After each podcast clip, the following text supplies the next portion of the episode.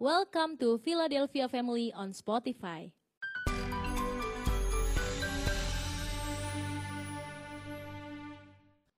Haleluya, selamat pagi saudara-saudara. Nama saya Refiawan Datu. Hmm, saya sudah menikah, istri satu, anak satu. Baik saudara, mari kita buka Markus empat. Ini perumpamaan yang sudah sangat sering sekali kita baca dan dengar. Kita akan, saya akan baca secara cepat. Dan uh, Markus empat ayat pertama ya, perumpamaan tentang seorang penabur. Kita langsung baca ayat ketiga. Dengarlah, ada seorang penabur keluar untuk menabur.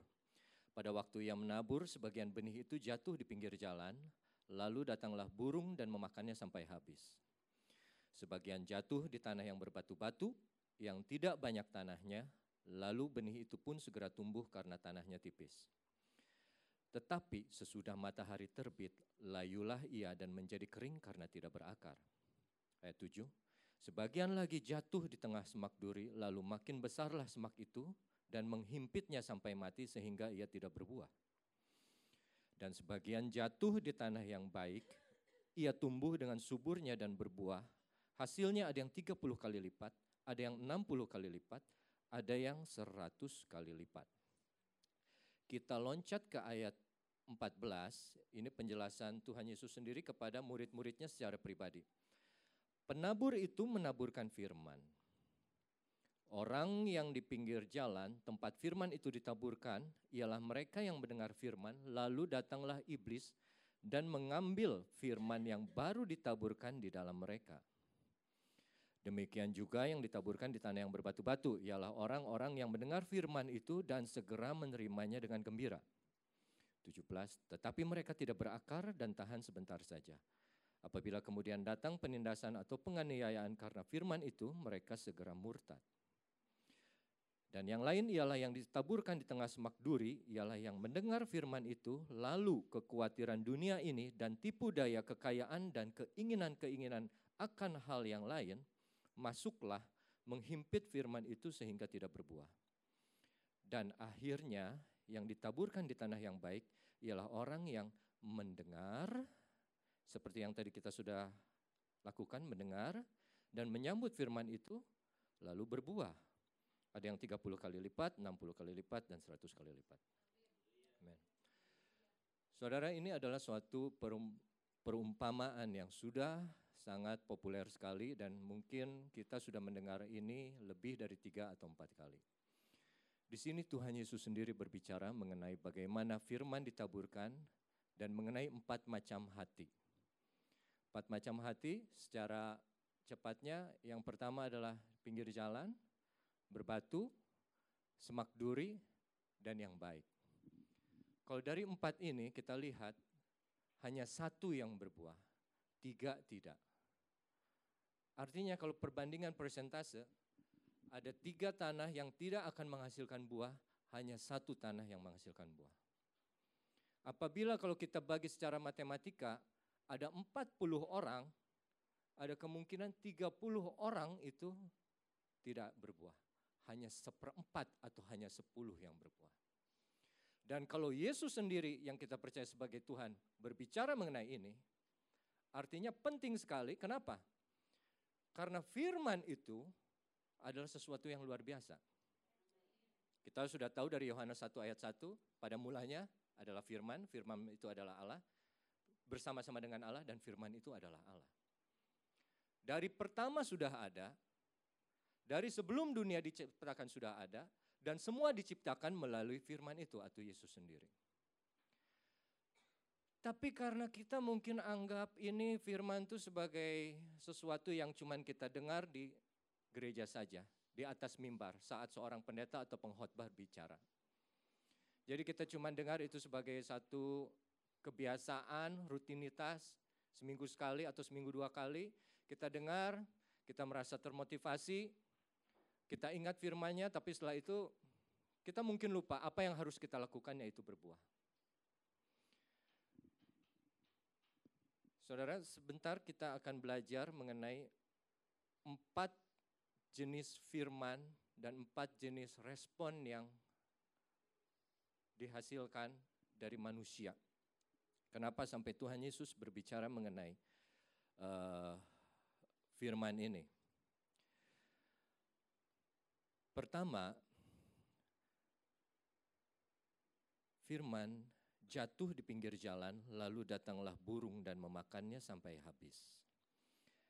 Tuhan Yesus jelaskan itu adalah firman yang ditaburkan, mereka yang mendengar, lalu datanglah iblis dan mengambil firman yang baru ditaburkan di dalam mereka. Musuh pertama dalam pengabaran Injil atau pendengaran akan firman Tuhan adalah iblis. Kita lihat dari pertama kali Tuhan berfirman dalam Alkitab yang tercatat kepada siapa? Kepada Adam. Mari kita buka Kejadian dua. Pertama kali Tuhan berfirman kepada manusia yaitu kepada Adam. Kita lihat apa firman-Nya, apa yang Tuhan katakan kepada Adam. Kejadian dua ayat, mohon maaf. Ini Alkitab kayak jarang dibuka.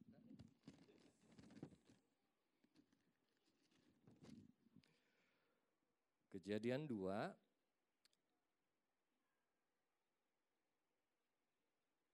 uh, ayat enam belas. Ini setelah penciptaan manusia. Tuhan Allah memberi perintah ini kepada manusia, semua pohon dalam taman ini boleh kau makan buahnya dengan bebas. Tapi pohon pengetahuan tentang yang baik dan yang jahat, itu janganlah kau makan buahnya, sebab pada hari engkau memakannya, pastilah engkau mati. Itu firman Tuhan yang pertama kepada manusia yang Tuhan sampaikan dan yang tercatat di dalam Alkitab. Semua buah pohon ini boleh kau makan kecuali satu, pohon pengetahuan tentang baik dan jahat. Karena kalau kamu memakannya, kamu akan segera mati. Seandainya Adam mengikuti firman Tuhan, maka hidupnya akan terus di dalam kasih Tuhan, dalam rencana Tuhan. Yaitu beranak cucu bertambah banyak, taklukkanlah, berkuasa atas segala macam ikan, burung di udara, binatang yang merayap, tumbuh-tumbuhan berbiji, semua akan diserahkan kepada Adam. Tapi iblis, kita tahu, dia tahu firman Tuhan ini berkuasa dan dia tahu kalau manusia mengikutinya juga akan mendapat berkat yang luar biasa. Tuhan, iblis tidak suka. Jadi kita tahu di Kejadian tiga langsung, adapun ular ialah yang paling ayat satu, cerdik dari segala binatang di darat yang dijadikan oleh Tuhan Allah, berkata kepada perempuan itu, tentulah Allah berfirman, semua pohon dalam taman ini jangan kamu makan buahnya, bukan? Apa betul? Tidak. Karena Tuhan bilang boleh. Tapi iblis bilang, jangan kamu makan buahnya. Tidak boleh kan Tuhan ngomong begitu. Iblis sudah langsung mencoba mengambil firman yang Tuhan sudah berikan pertama kepada Adam dan dia putar balikan. Karena dia tahu tanpa firman manusia itu sengsara, manusia itu tidak akan selamat. Hati-hati saudara. Kadang-kadang di dalam hal yang sederhana, kita menjadi lupa betapa pentingnya arti sebuah firman. Dan setiap kali kita mendengar firman, iblis akan tidak suka. Karena setiap firman itu akan membawa kita lebih dekat kepada Tuhan. Dan iblis tidak suka itu. Dia pasti dengan berbagai macam cara akan ambil itu firman, akan rubah, dan membuat kita tidak percaya akan firman itu. Tentulah Allah berfirman, semua pohon dalam taman ini jangan kamu makan buahnya, bukan? Lalu sahut perempuan itu kepada ular. Nah ini yang agak bingung. Karena ayat pertama tidak dikatakan ular bicara ke ah, ular ular berkata kepada perempuan, padahal di situ ada perempuan dan laki-laki. Ada Adam dan Hawa. Kenapa dia pilih Hawa?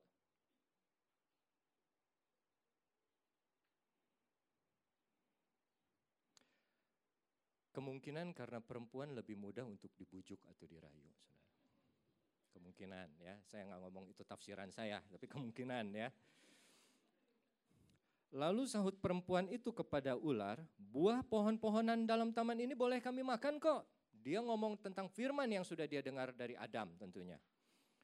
Ini firman kok, tapi tentang buah pohon yang ada di tengah taman Allah, berfirman, jangan kamu makan ataupun raba buah itu, nanti kamu mati. Betul nggak?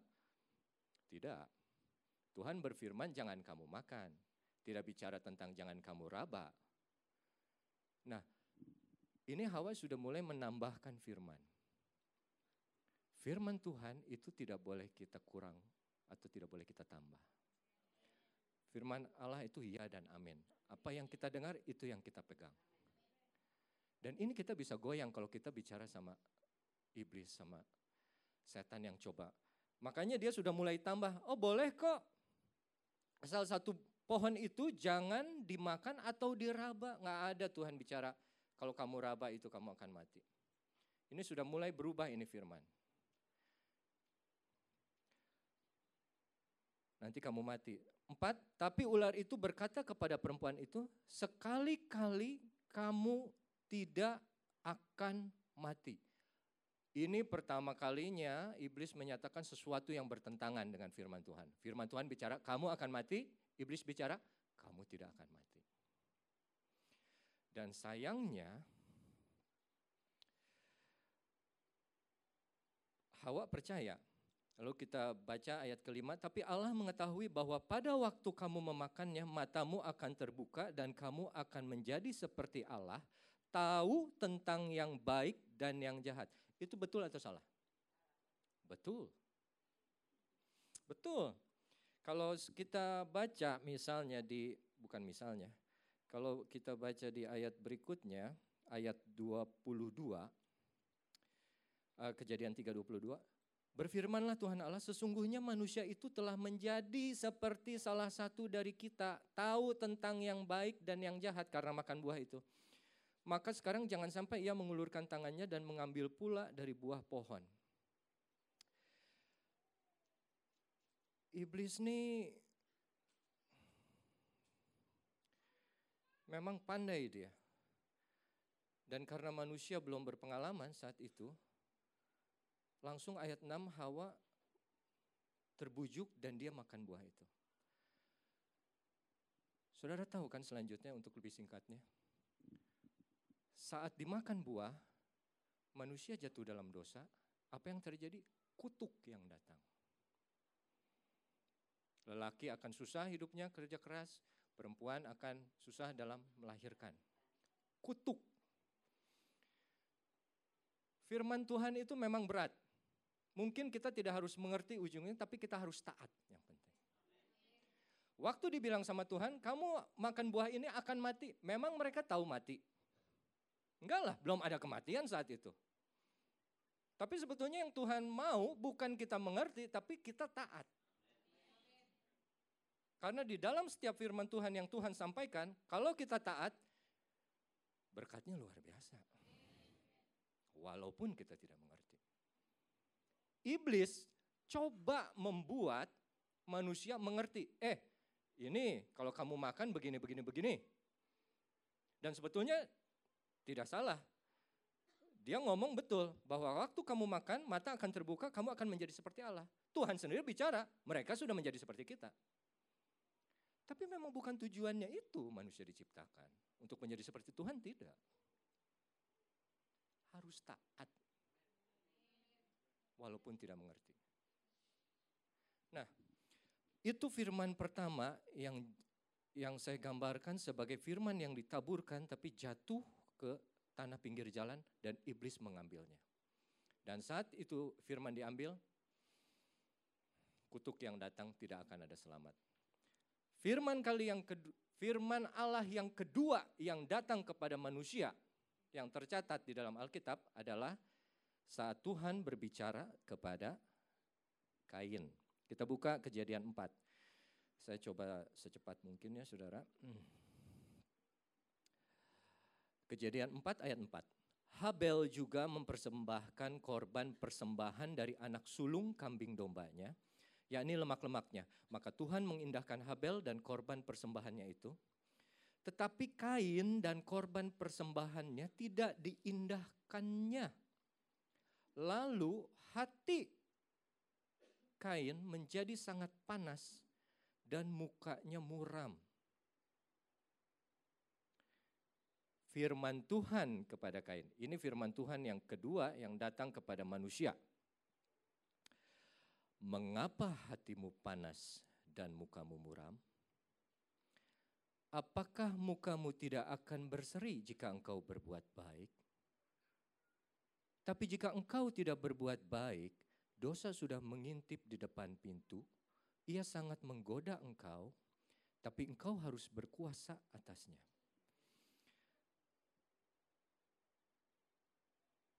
Coba saya. Markus empat, ayat kedua, Markus empat, eh, tanah yang kedua, ialah tanah yang ditabur di tanah yang ber, benih yang ditabur di tanah yang berbatu-batu, orang mendengar, menerima dengan gembira, tapi saat penindasan atau penganiayaan datang mereka segera murtad. Tanah yang kedua jenis firman yang bisa hilang karena daging kita. Kenapa daging kita? Kita baca dari Kain ini, bahwa saat korban persembahannya tidak diindahkan, lalu hati Kain menjadi sangat panas dan mukanya muram. Firman Tuhan padahal sudah datang. Ini yang ini yang saya suka mengenai Tuhan kita. Dia lihat kesusahan kita sebetulnya. Dia lihat muka kita muram, hati kita susah. Luar dalam dia lihat. Manusia tidak bisa lihat hati, betul. Manusia cuma bisa lihat muka. Dan muka kadang kita bisa buat-buat. Personality, kepribadian, persona itu bahasa Latin dari topeng. Topeng bisa kita pakai setiap hari, setiap jam bisa berubah. Tapi Tuhan peduli, dia masih sayang kepada Kain, dia masih beri kesempatan. Mengapa mukamu muram dan hatimu susah? Dia lihat muka dan dia lihat hati.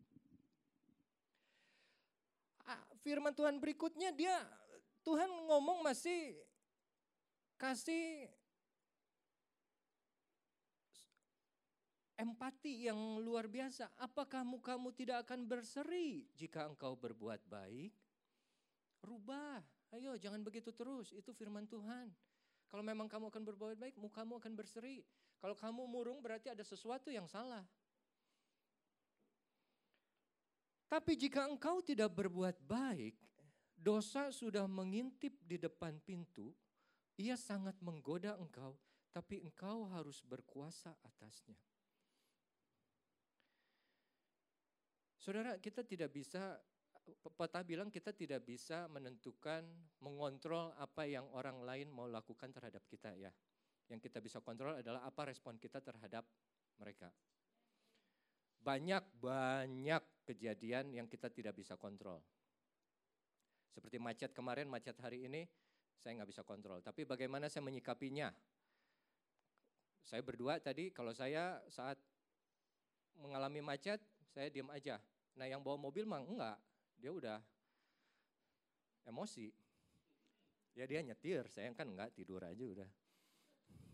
Tapi maksudnya daging itu sangat mempengaruhi apa yang akan kita lakukan berikutnya setelah mendengar firman Tuhan. Apa kita mau ikut firman atau ikut daging kita? Daging kita kecewa, kenapa? Kain kecewa, karena apa yang dia lakukan tidak mendapat respon seperti yang dia inginkan. Model kenyataan tidak sesuai dengan yang diinginkan.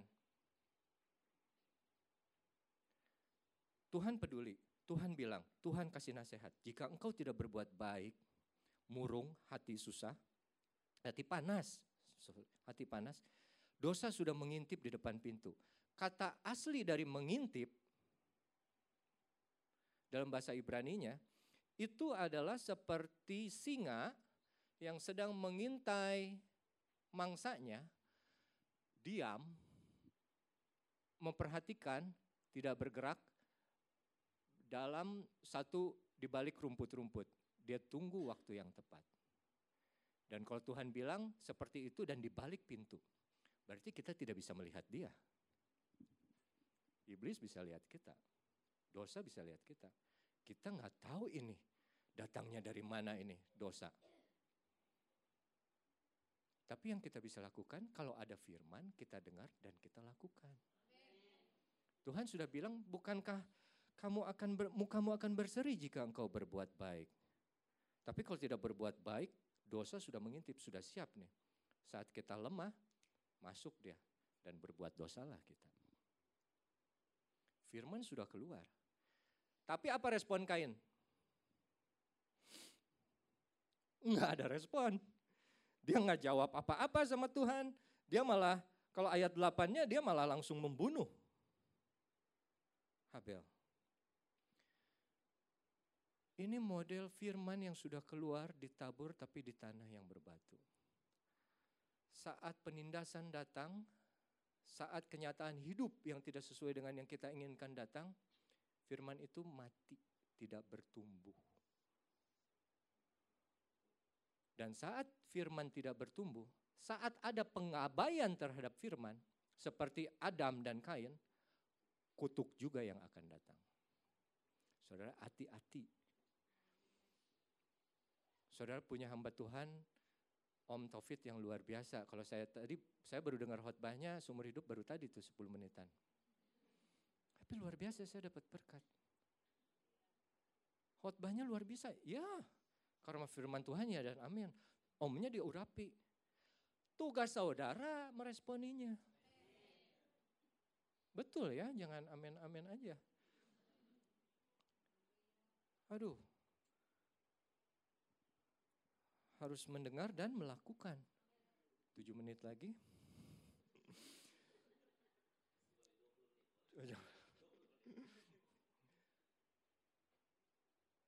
Penabur benih di tanah ketiga adalah benih yang ditaburkan di tanah yang semak, belukar, atau berduri.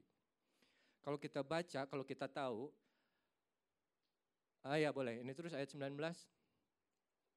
Kekhawatiran dunia dan tipu daya, kekayaan, keinginan akan hal yang lain, masuklah menghimpit firman itu sehingga tidak berbuah.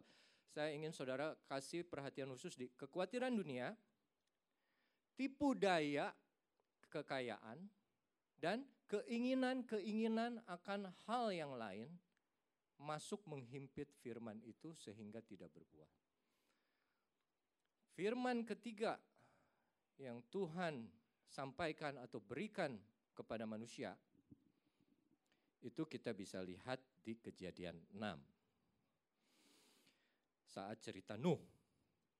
Mari kita buka Kejadian enam ayat tiga.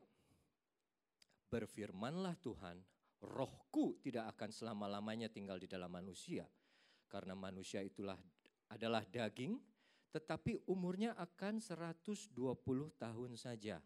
Loncat ayat lima. Ketika dilihat Tuhan bahwa kejahatan manusia besar di bumi, bahwa segala kecenderungan hatinya selalu membuahkan kejahatan semata-mata, ayat enam, maka menyesallah Tuhan bahwa ia telah menjadikan manusia di bumi, dan hal itu memulih, memilukan hatinya. Tujuh, berfirmanlah Tuhan,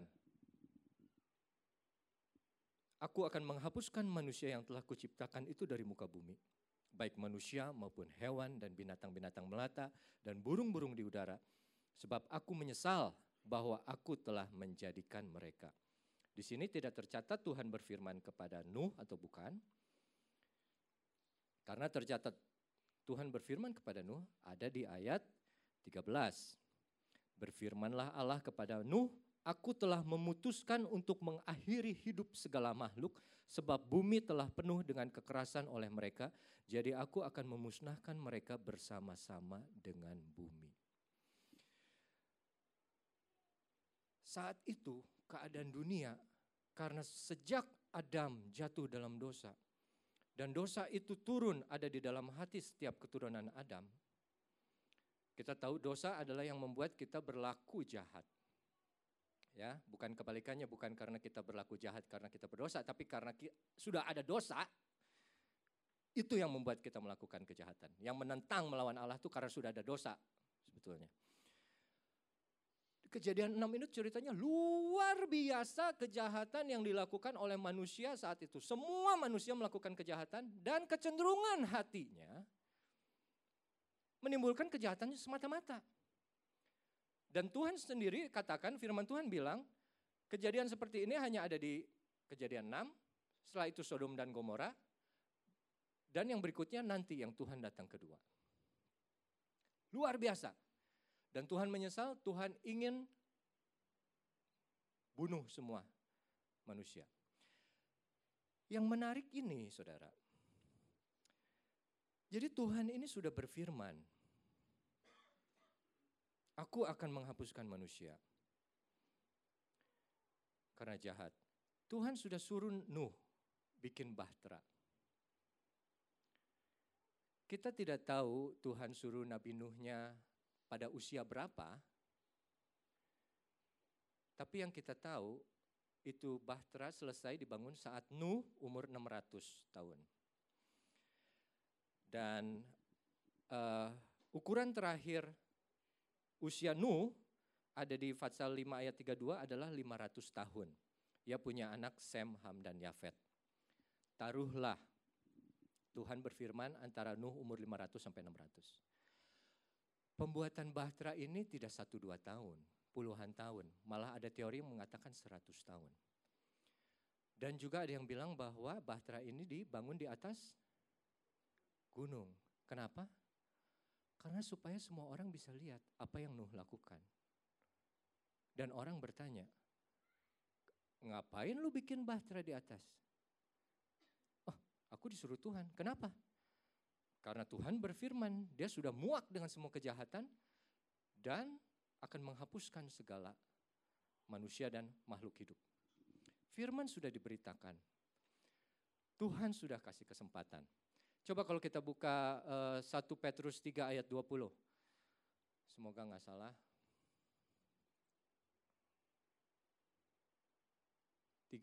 satu Petrus tiga.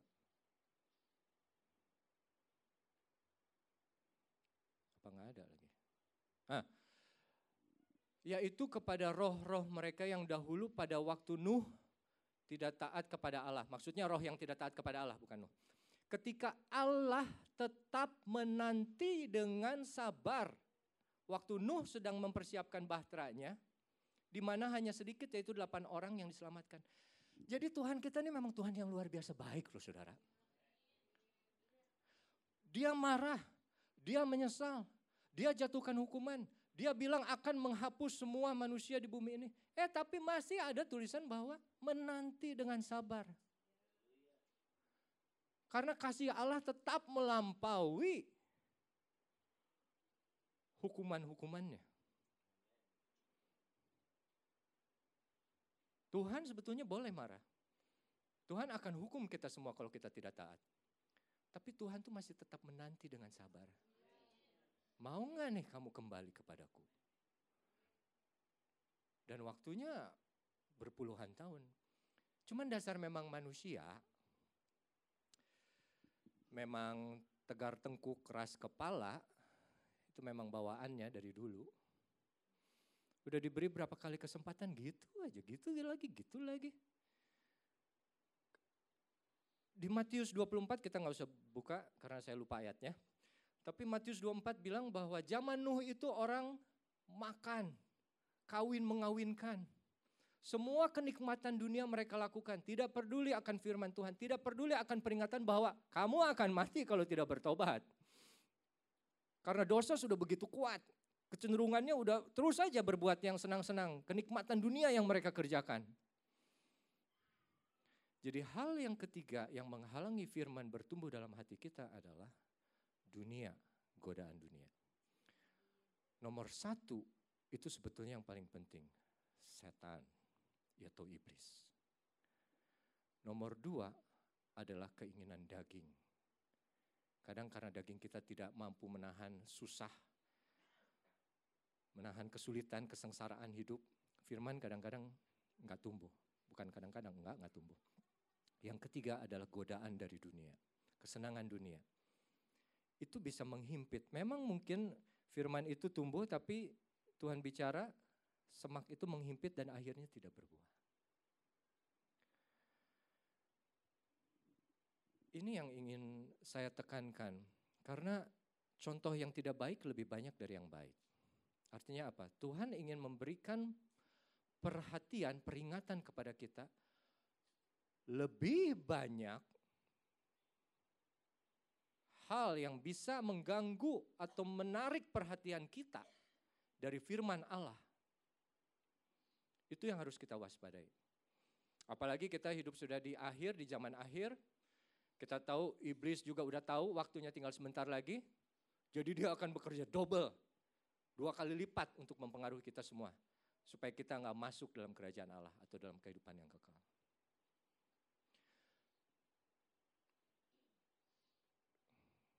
Kita harus, saya rindu sebetulnya walaupun saya pertama kali berdiri di sini dan mungkin saya nggak akan hafal muka saudara.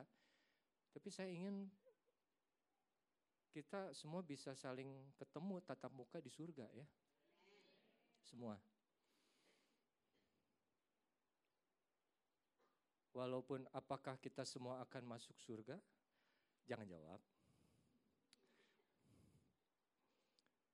Itu itu pertanyaan yang sebetulnya jangan pernah dilupakan. Karena jangan begini loh saudara. Tipuan yang paling hebat dari iblis adalah membuat kita yakin bahwa kita sudah selamat dan masuk surga. Jalan hidup kita sudah benar. Yang padahal mungkin sebetulnya tidak. Jadi hati-hati. Karena begitu kita merasa, oh saya rajin kebaktian, saya rajin berdoa, saya memberi perpuluhan, saya puasa. Apakah itu cukup? Apa yakin saudara? Jadi jangan salah, jangan sampai iblis ini pintar. Jadi... dia bisa memasukkan pikiran apapun sebetulnya kalau kita tidak siap. Makanya ada ketopong keselamatan untuk melindungi pikiran kita. Jadi jadi kita udah, ah. Tapi saya rasa kalau di jemaat di gereja ini sih tidak ya. Maksudnya ada, ada, ada, ada beberapa sidang yang pendetanya khotbahnya kan selalu yang bagus-bagus ya, yang enak-enak gitu. Yang berkat, apa segala macam. Kadang sampai saya tanya, kamu gak pernah khotbah soal neraka? Ah, ini benar nih, saya ngobrol sama satu pendeta. Bukan ke P D I bagusnya. Kamu gak pernah khotbah soal neraka? Mau ngapain khotbah soal neraka kalau ada surga? Haruslah, karena neraka itu ada. Betul gak? Dan ini, empat tanah ini, tiga ini tidak berbuah. Padahal dari buahnya kita tahu orangnya siapa. Dan Tuhan sendiri bilang kalau kamu di dalam aku, aku di dalam kamu, kamu akan berbuah banyak. Tanpa aku kamu tidak bisa berbuat apa-apa. Buahnya ya, saya nggak mau bahas soal buah apa, tapi buah roh lah tiga puluh, enam puluh kali lipat, seratus kali lipat. Firman ini penting saudara. Bukan untuk didengar saja, tapi dilakukan. Jadi waspadalah, waspadalah, waspadalah. Ya, ya. Kadang jadi kadang kita, ah sekarang saya kan bisa dengar firman Tuhan gak cuma dari om yang di mimbar aja. Di YouTube juga bisa katanya. Dibaca pun dari gadget juga bisa. T V juga bisa. Walaupun kita mesti lebih selektif firmannya betul apa enggak. Ya. Nah yang keempat. Yang terakhir yang jatuh ke tanah yang baik. Itu firman Allah yang turun ke manusia yang keempat yang tercatat di Alkitab. Tentu kita sudah ketahui dan saudara sudah tebak. Yaitu kepada Abram. Berfirmanlah Tuhan pada Abram, pergilah dari negerimu, sanak saudaramu dan seterusnya kita tahu. Dan langsung kita juga belajar Abram taat, nggak banyak bicara, taat, pergi, tinggalkan semua yang ada. Dan kita tahu Abram ini sangat kaya. Ada, ada sejarah mengatakan kemungkinan dia itu salah satu raja, raja kecil di daerah Ur Kasdim, sangat kaya. Tapi dia pergi. Ibrani sebelas berkata, karena iman, Abram taat. Yang saya mau tutup adalah firman Tuhan bisa datang kepada kita setiap saat, dari siapapun, dalam kondisi apapun, dalam waktu apapun. Firman Tuhan bisa berbicara melalui orang, juga melalui teman, eh, teman juga orang, melalui orang maupun melalui tanda-tanda yang ada di sekitar kita. Firman Tuhan mungkin tidak akan selalu kita bisa mengerti atau terima. Tapi yang penting kita harus taat. Dan taat tidak mungkin kalau kita tidak punya iman. Kuncinya iman. Iman itu, iman dan taat udah dua sisi mata uang. Harus berjalan bersamaan. Nggak akan bisa disebut beriman kalau nggak taat. Dan kita juga nggak bisa taat kalau nggak punya iman. Firman Tuhan saya cukupkan, kembali saya ingatkan, begitu banyak cara iblis dunia menarik perhatian kita dari firman Tuhan. Tapi selama kita masih percaya beriman kepada Tuhan dan pada firman-Nya khususnya, dan kita mau mengerjakan apa yang Dia suruh, walaupun mungkin kita tidak mengerti. Banyak yang saya tidak mengerti di hidup saya juga. Tapi kalau kita mau taat, rewardnya luar biasa, berkatnya luar biasa. Itu bisa diberikan hal-hal yang tidak pernah saudara pikirkan.